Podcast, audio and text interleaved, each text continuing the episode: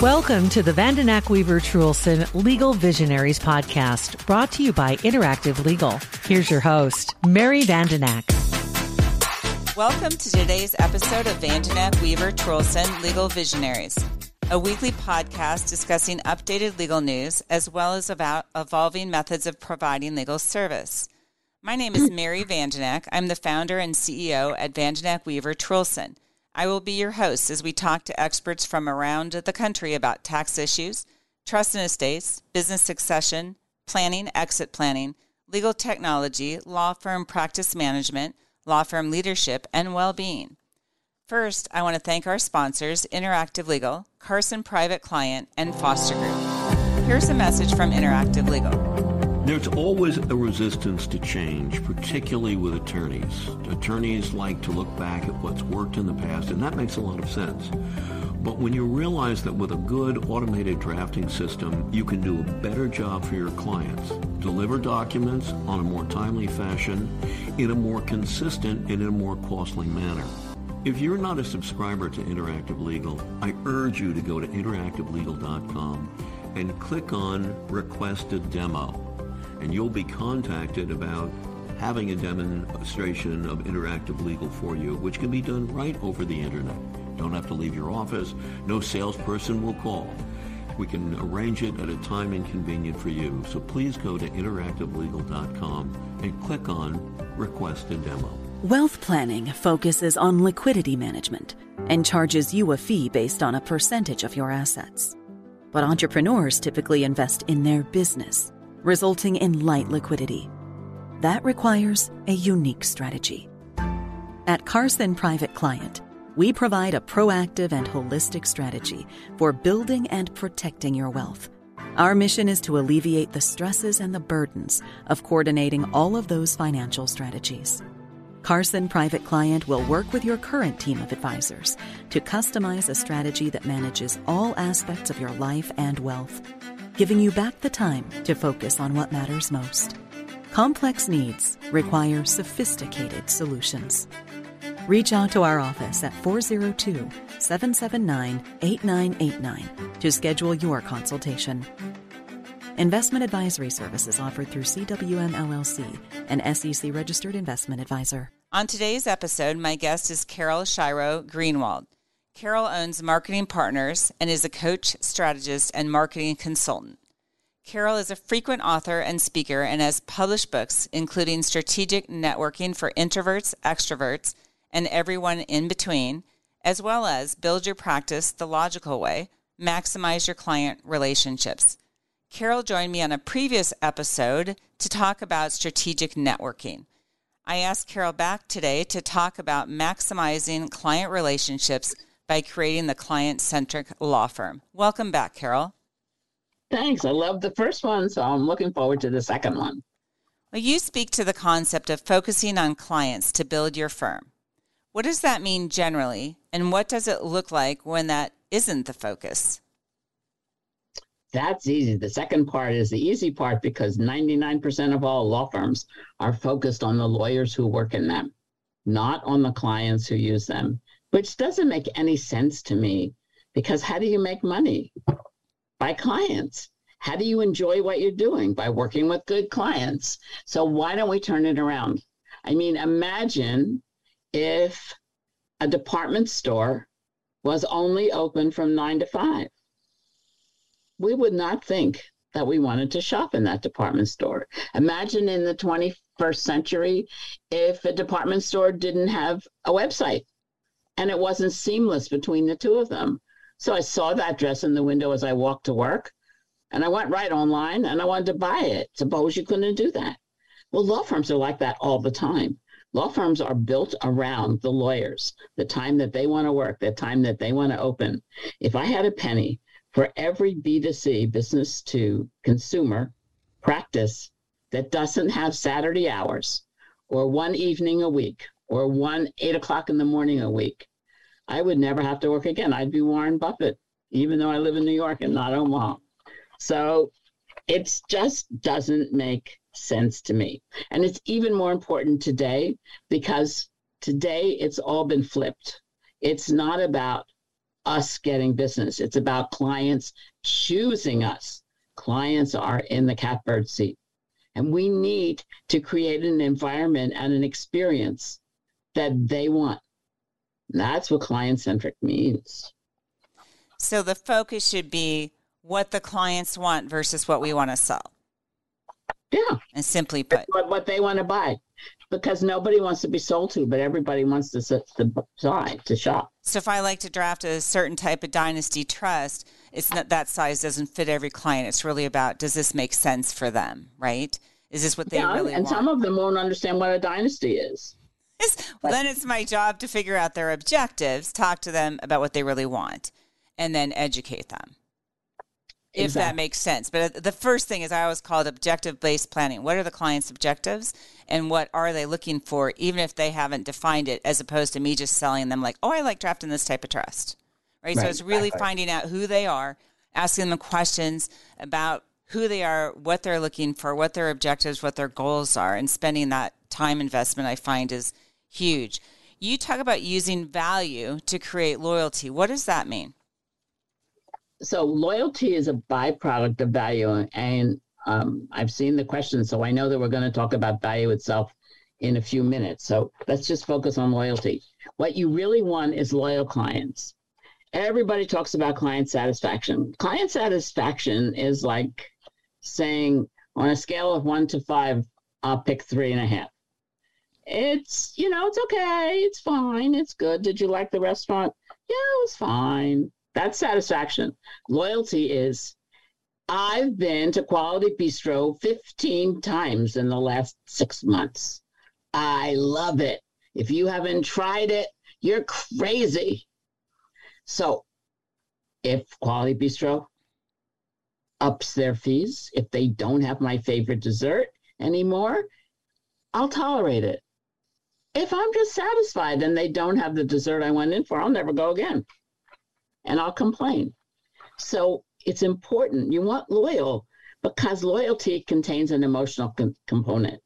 I've decided I like you or I love you or I really want to be part of your world. And so that emotional component is part what I'm going to you for, which is what a satisfied client has. It's part my expectations and how you manage them, but it's also part my desires what it is I really want.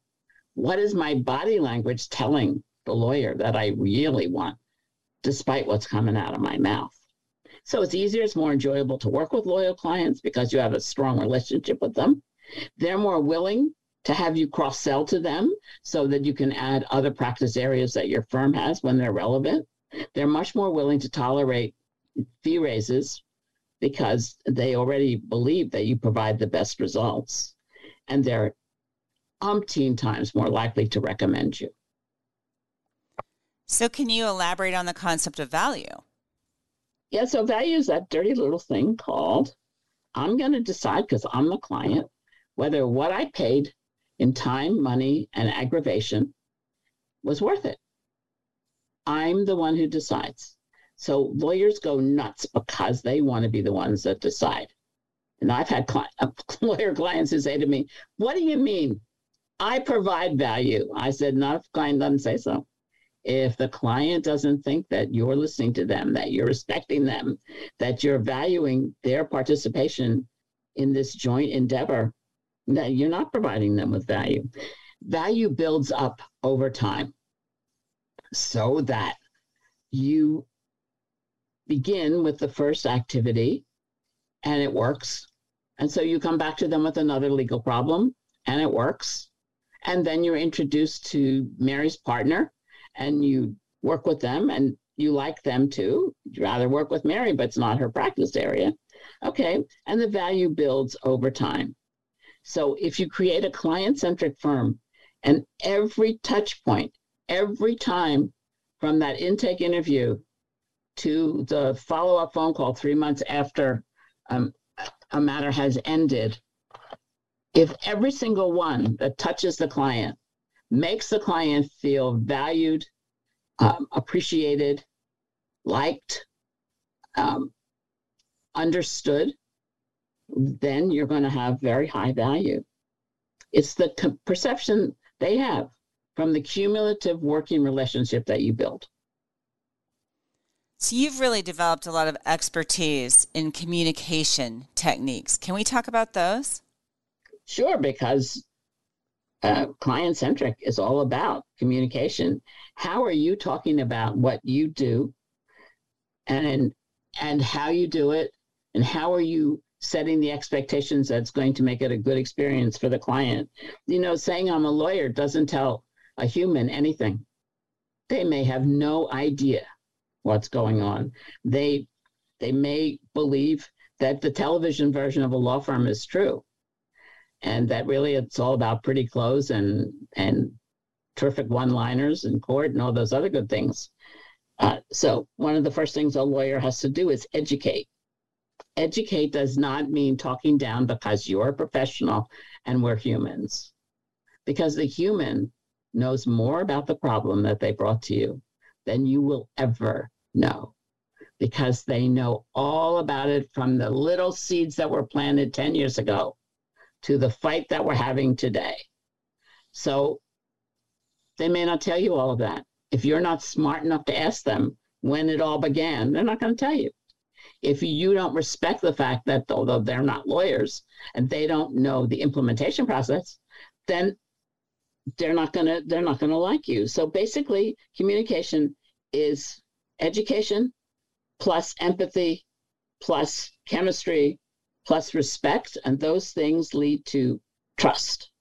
So it's laying out how you're going to work together and then following it. And everything communicates from a messy desk to a product that's sent out without an explanation. I say don't send any legal document out alone no naked documents Always tell the client what you're sending, where it fits, why it's relevant, and how you got there, because they no, never remember. They might, you know, you don't know how they're going to read it, what they're going to remember. So you want to tell them every single time. And you know, Mary, how many people just send out a document, right? So here's this to read. Remember, we talked about it two weeks ago? no. No, that's not good communication. In my approach and requirement, my firm is actually that you create a summary of any legal document. the fact is that there really is legalese in client documents that is there because there's some court case.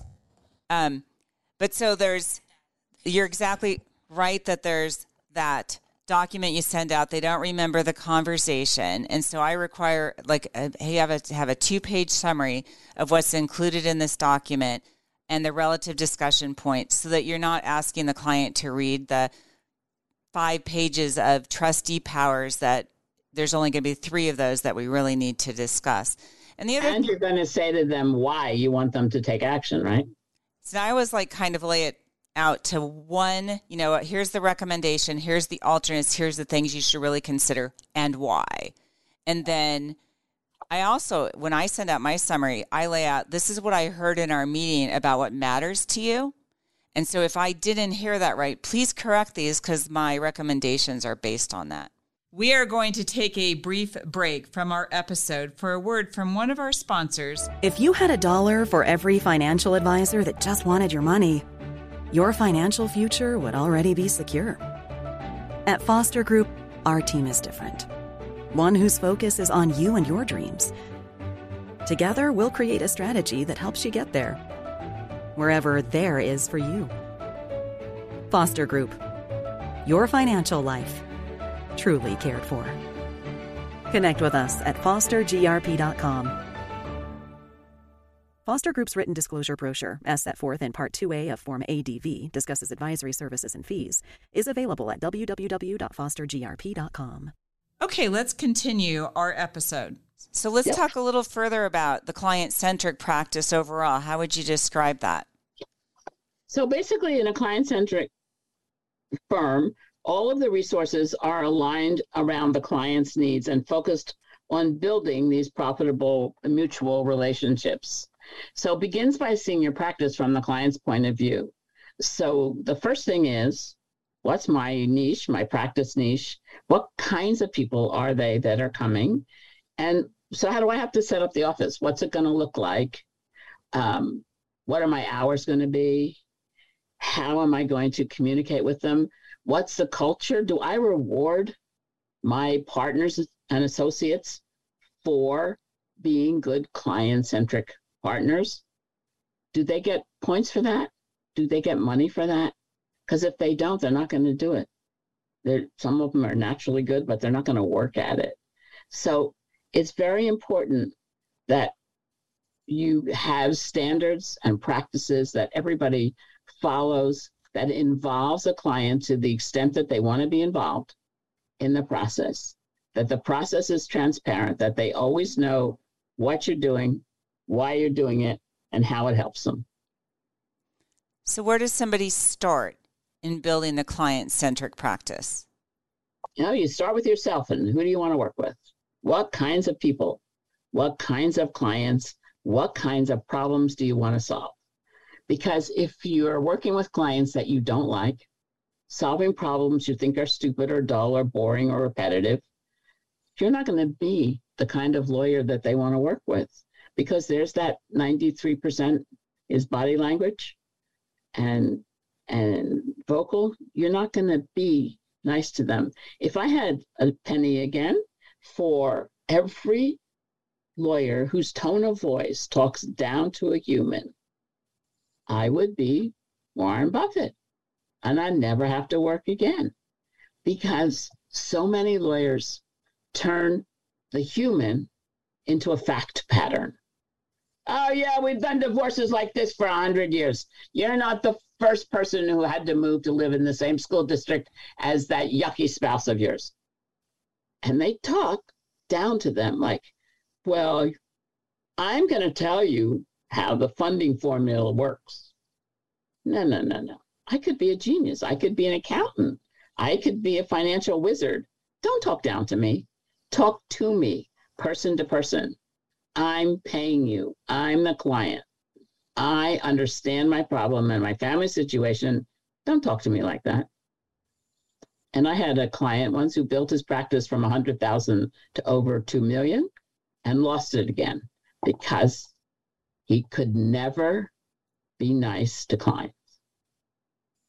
Never. He just wasn't able to do it. So that's where you start. You analyze your best clients, and then you decide the kind of person you want to spend the most time with, with whom.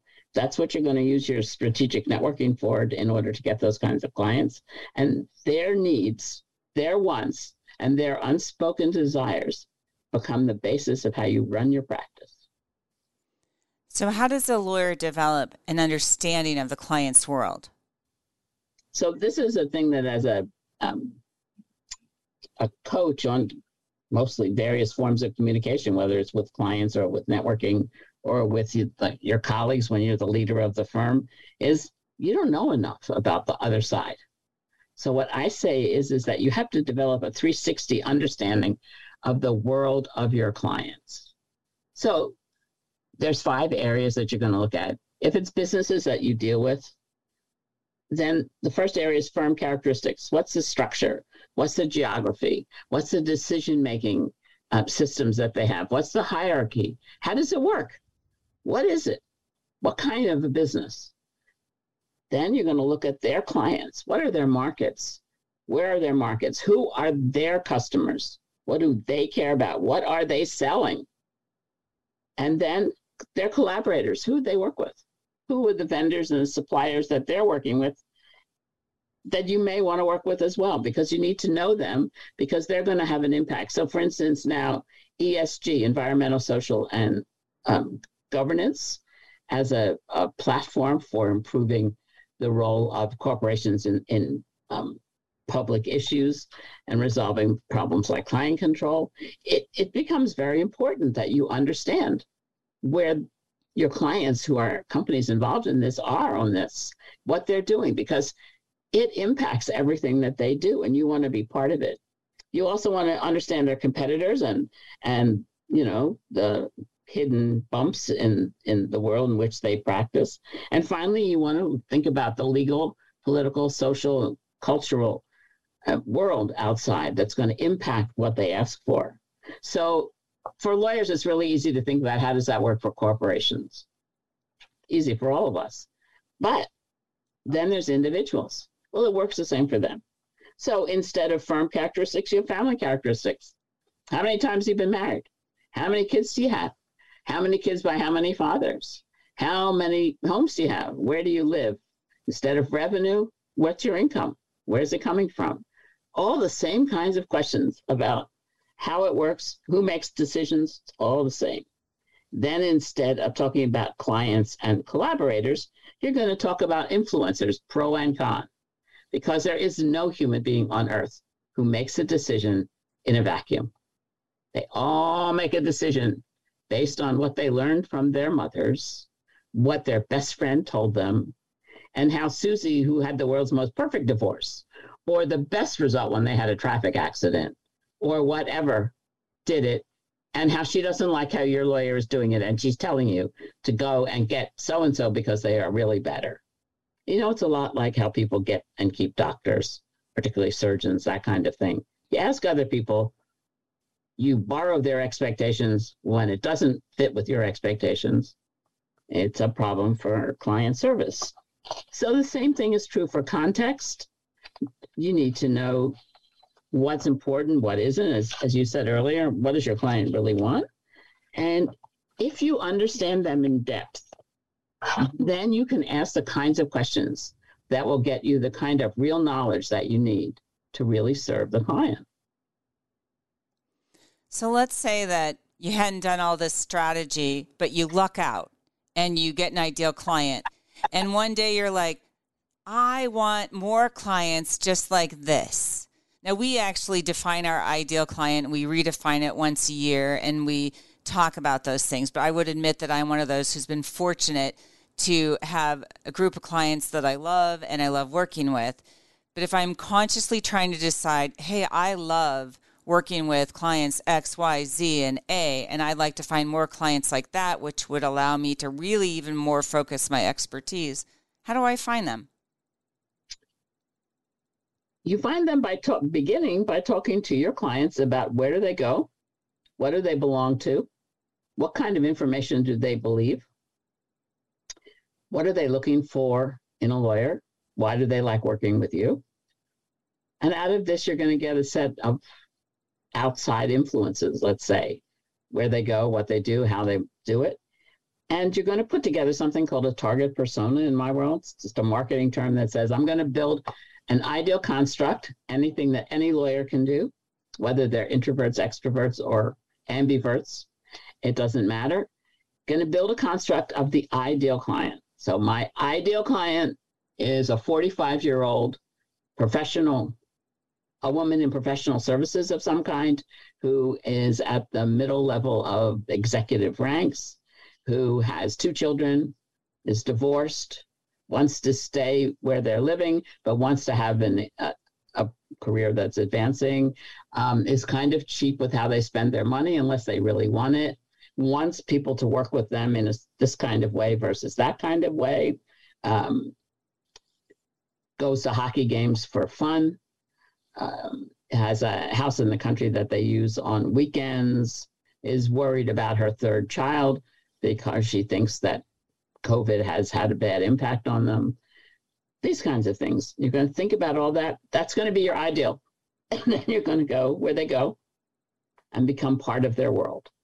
So you're going to be doing that. And then because you want to make money from it, you're going to look at the 80 20, the 20% of your clients, and usually in a law firm, it's more like 10 to 15% that provide 80% of the income. And you're going to see where those similarities are and what you like about working with them. And you're going to build that target persona that includes those kinds of things. And then because you've worked with them for five, ten, whatever number of years it is, you already know how to talk about them so that you begin by talking about what they care about by being in their world. And then it's easy. So let's say you've built a client centric law firm and you have some lawyers and you're trying to help them to get the ideal clients. What can a law firm do? Well, first of all, you can work through your practice um, groups so that the leader of the group helps people to figure out this 80 20 and this my ideal client. And then if every partner has an ideal client, then one of the things you can do is is what um, most law firms never do is sit down the practice group and share your ideal client personas what they are so that you can see where there's overlaps in relationships internally that you can use for developing business and, and helping each other. And then you also want to think about other um, aspects of your firm practice areas that they can use as well. So the firm can help a lot. The firm can also help a lot by creating a culture that encourages client centricity because they can set up activities, events, whatever, that try and make a level playing field between the client and the lawyer so that the client feels like an involved part of the decisions that are going to result in winning or losing whatever it is that they want. So, law firm really wants to be client centric, and we've talked about a lot of the different concepts that apply both at the lawyer level, firm level, and bringing others along. If we kind of synergize this into here's some key steps that you need to take to be a client centric law firm, what would those be? First thing is you need a client centric leader. The head of the law firm, the person who's setting the culture in the everyday activities that they accept or don't accept, that they push or don't push, has to want to do client centricity because client centricity is little tiny things. So, for instance, when you're doing your intake and the client says, okay, we want to get started, you talk to them about what's going to be in um, your engagement letter. You try to minimize the legalese of an engagement letter. You talk to them about what they're reading, what they're signing, and the consequences of it right away. And one of the things you can do to level the playing field right away and say, I respect you, is say, How do you want to be contacted? Do you want us to call you on your mobile, on your home phone, on your office phone? Now, depending on the kind of thing it is, they may not want the office involved at all, right? Because it's a personal matter. They don't want the office involved, or vice versa. They don't want home involved. Then you ask them when they would like to be called. Well, I don't take personal calls between nine and five. So could you please call me between seven and nine? Okay. Uh, do you want to be called on the weekend? What level of decision do you want to know about ahead of time and to be involved in. By doing all this, you're saying to them, I value your time like I want you to value mine.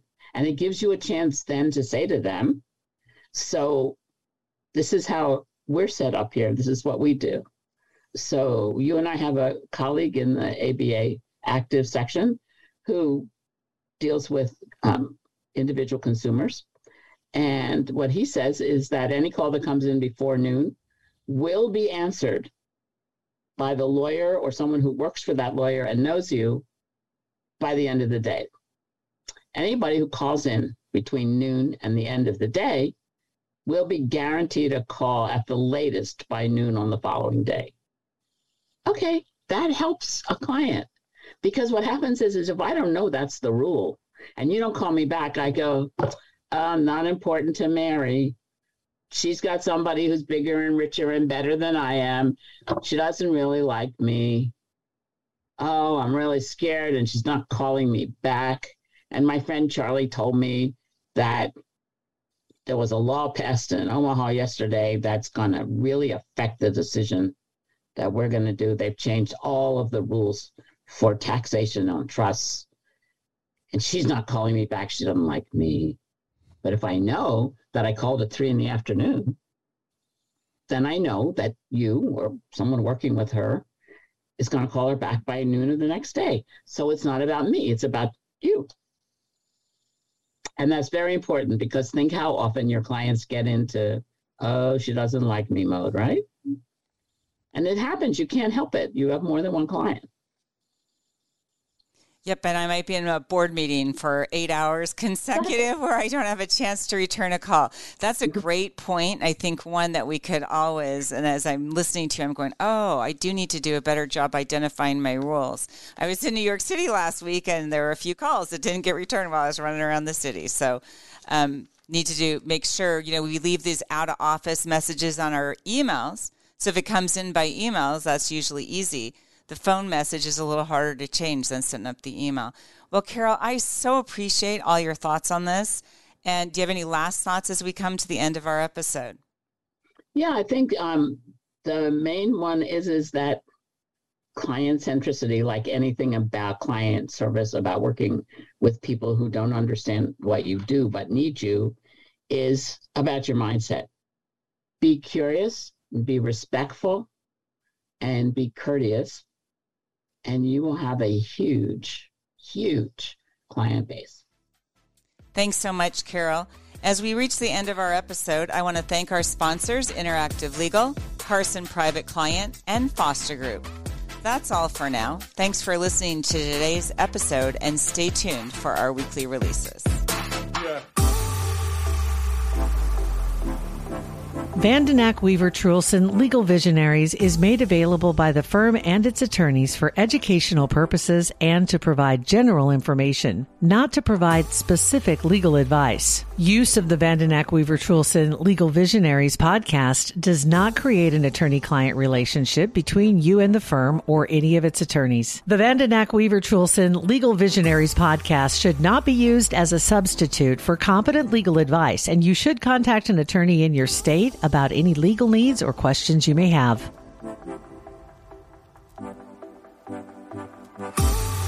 A Hurrdat Media Production.